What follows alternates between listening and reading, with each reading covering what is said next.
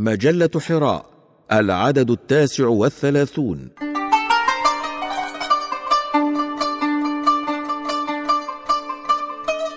الأستاذ الدكتور بركات محمد مراد.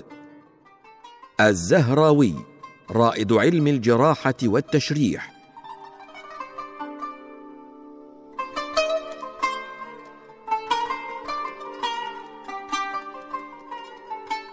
هو أبو القاسم خلف بن عباس الزهراوي من عام 325 إلى عام 404 للهجرة.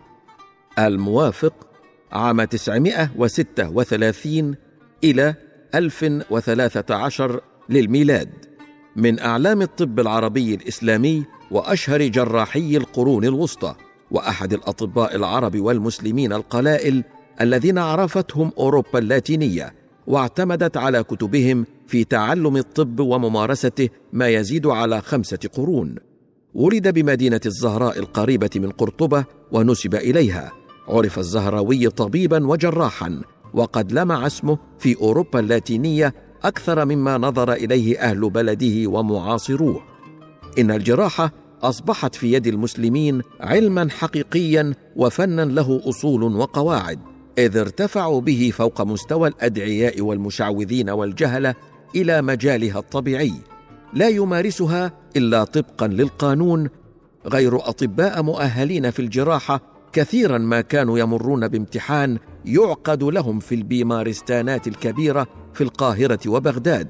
وبلغت الجراحة في يد المسلمين في القرون الوسطى ذروتها على يد أبي القاسم الزهراوي. الذي ألف كتابه التصريف لمن عجز عن التأليف والذي هو في ثلاثين فصلا اهتم في بعض فصوله بالجراحة وخاصة فصله الأخير. وقد كانت مهنة الجراحة مهنة مكروهة ممتهنة حتى مقدم أبي القاسم حيث حل ما جاء في كتابه التصريف عن الجراحة محل كتابات اليونان وظل العمدة في هذا الفن في أوروبا. كما تخبرنا جميع المراجع حتى القرن السادس عشر ولقد زود أبو القاسم مبحثه في الجراحة بصور توضيحية للآلات الجارحة أكثر من مئتي آلة جراحية كان لها بإجماع الباحثين الأثر الكبير في الذين أتوا من بعده من الجراحين وبخاصة في أوروبا في القرن السادس عشر. ذلك أن هذه الآلات قد ساعدت على وضع حجر الأساس للجراحة في أوروبا.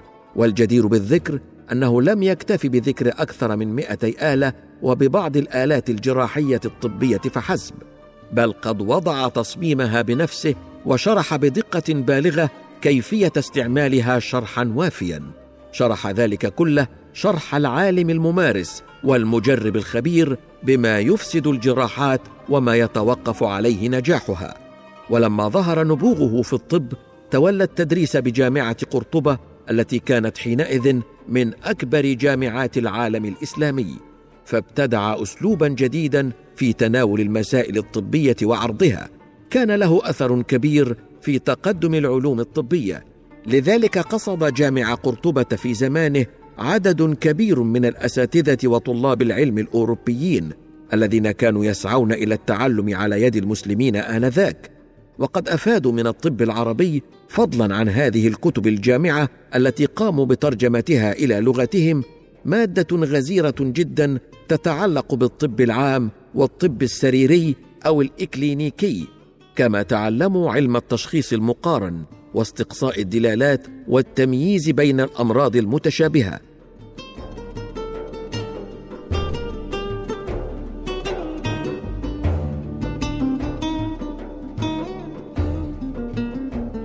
لقد كان الزهراوي أول من وصف وضع الوالدة وله آلات تستأصل بها أورام الأنف وهي كالسنارة وله آلات أخرى لاستخراج حصات المثانة بالشق أو التفتيت.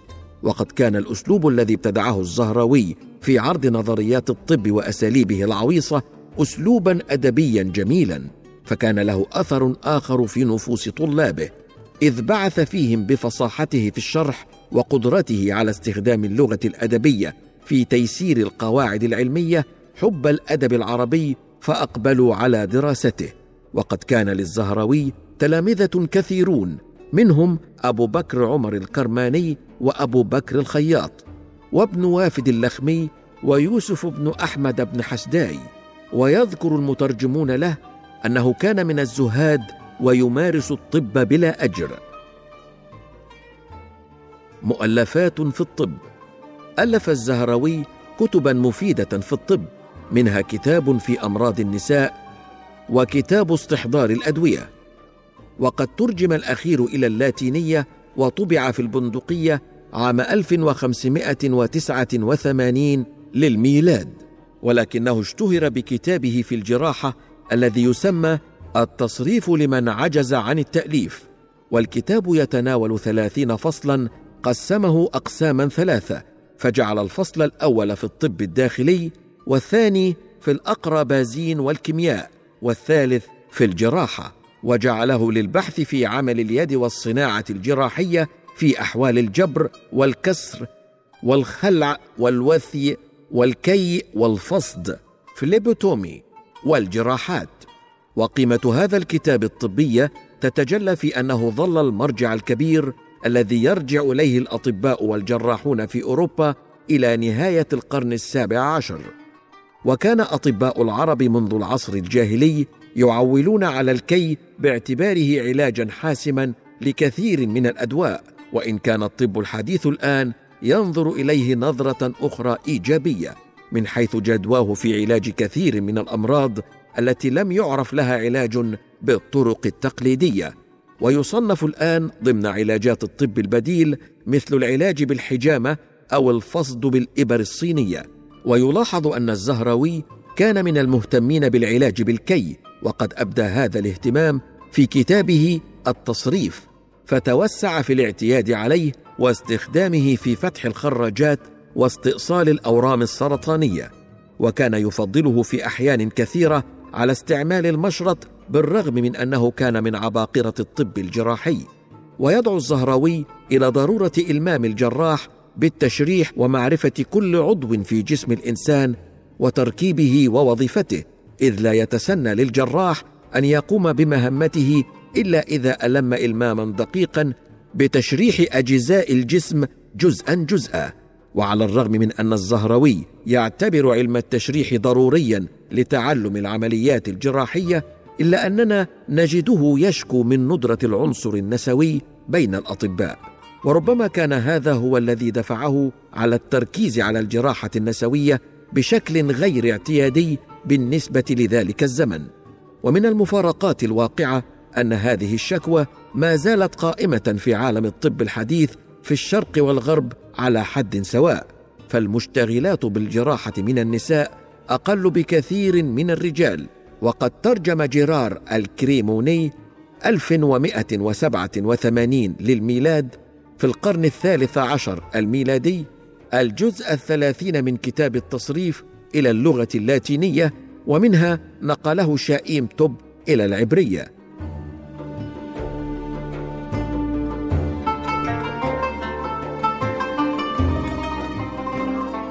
يتألف كتاب التصريف من ثلاثين فصلا أو جزءا في الطب والصيدلة. ثلاث منها فقط خصصها للأبحاث الطبية والمقالات الباقية كانت صيدلانية صرفة. فقد تكلم المؤلف في المقالة الأولى عن أغراض الكتاب مع لمحة موجزة عن محتوياته. ثم تحدث عن الأمور الطبيعية المعروفة وخصص المقالة الثانية للكلام عن الأمراض وطرق معالجتها. وتعد المقالة الأخيرة الثلاثون أشهر هذه المقالات وهي التي اشتهر بها الزهراوي جراحا في أوروبا بعد أن ترجمت إلى اللاتينية لأنها بحث طريف وعلمي في الجراحة. أما سائر المقالات الأخرى وعددها سبع وعشرون مقالة أو فصلا فقد بحث الزهراوي فيها الأشكال الصيدلانية المعروفة بالإضافة إلى أبواب أخرى خاصة تتعلق بمعالجة أمراض معينة كأدوية القلب والباه والسمنة وأمراض النساء أو تتعلق بقوة الأغذية ومنافعها ومضار ما هو ضار منها. وفي المقالة الثامنة والعشرين والتاسعة والعشرين يبحث الزهروي في تحضير العقاقير المعدنية والنباتية والحيوانية وتنقيتها وتصفيتها وهي أشهر مقالة صيدلانية كتبت في الأندلس. وقد نقلت إلى اللغة اللاتينية بعنوان ليبيغ سيغ فيتوري وطبعت في البندقية عام 1471 للميلاد. وأما المقالة التاسعة والعشرون فقد قسمها المؤلف خمسة أبواب ذكر فيها تسمية العقاقير بخمس لغات هي اليونانية والسريانية والفارسية والعربية والبربرية. وأسماء الأدوات والأجهزة الكيميائية والصيدلانية وإبدال الأدوية المفردة مع الكلام على بعض مصادرها وأعمار الأدوية المركبة والمفردة مدة الصلاحية. وشرح أسماء الأكيال والأوزان مرتبة بحسب حروف المعجم. ومن الطريف أننا نجد كثيرا من الاكتشافات والإبداعات الطبية غير المسبوقة في هذا الكتاب فالزهروي هو أول من استعمل الفحم في ترويق شراب العسل البسيط كما أنه أول من استعمل قوالب خاصة لصنع الأقراص الدوائية وكان يميل إلى التعقيد في تحضير الأدوية وتعدد عناصرها بالرغم من أنه قال بأن الوصفات تحتوي عادة عددا كبيرا من العقاقير التي تتشابه في تأثيرها لذلك فإن نقصان أحد مفرداتها ليس له تأثير سلبي في المجموع ومن المرجح أن هذه الفكرة قد سبقه إليها البيروني في كتابه الصيدلة في الطب والذي وضع في مقدمته أسس علم العقاقير الطبية وأسس أخلاقيات الطبيب والصيدلاني. إنجازات في الطب. أشرنا من قبل إلى أنه ابتكر كثيرا من آلات الجراحة التي كان يستخدمها. وكان يعالج امراضا كثيرة بالكي وقد ذكر أنه عالج أكثر من خمسين داء بالكي بالنار. ويرى أنه شاهد حالة نزيف في أسرة فعالجها بالكي أيضا. وقد كان الزهراوي أول من أعد إحصائية دقيقة لجميع أمراض النزف الدموي وأول من استعمل ربط الشرايين قبل أن ينتبه إلى ذلك غيره من الأطباء. وأول من اخترع طريقة استئصال الحصى المثانية في المرأة عن طريق المهبل. وكان أول طبيب مسلم في العصور الوسطى نجح نجاحا باهرا في عملية شق القصبة الهوائية كما قام بعمليات تفتيت الحصى في المثانة. وتذكر بعض المراجع الفرنسية أن أبا القاسم الزهراوي كان أحد أركان الثالوث الطبي الذي يتألف من أبقراط وجالينوس والزهراوي. وفي الواقع حقق الزهراوي كثيرا من الإنجازات الطبية فقد كان رائدا في كثير من العمليات الجراحية وسباقا إلى إنجازات علمية وطبية باهرة وغير مسبوقة مما يدل على عقلية فذة مبتكرة. فهو أول من وصف داء الناعور الهيموفيليا وأول من رفع حصاة المثانة عن طريق المهبل وأول من كتب في تشوهات الفم وسقف الحلق. وأول من ربط الأوعية الدموية بخيوط من الحرير لإيقاف النزف منها كما استعمل الزهراوي شعر ذيل الخيول لخياطة جروح الجلد وهو كذلك أول من أشار إلى الحمل خارج الرحم وإلى حالة المشيمة المتقدمة وشق جيب المياه الأمينوسية لتعجيل ولادة الجنين وهو دون شك أول من استعمل آلة حديدية لسحب الجنين إذا تعطلت ولادته.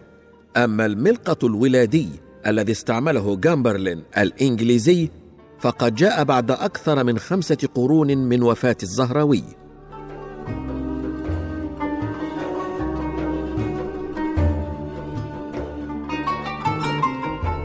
وهو أيضا أول من تحايل على فحص أعضاء الحوض في الأبكار عن طريق المقعد بالإصبع كما طور الزهراوي القنطرة التي صممها جالينوس وجعلها منحنية من طرف واحد وبيسر.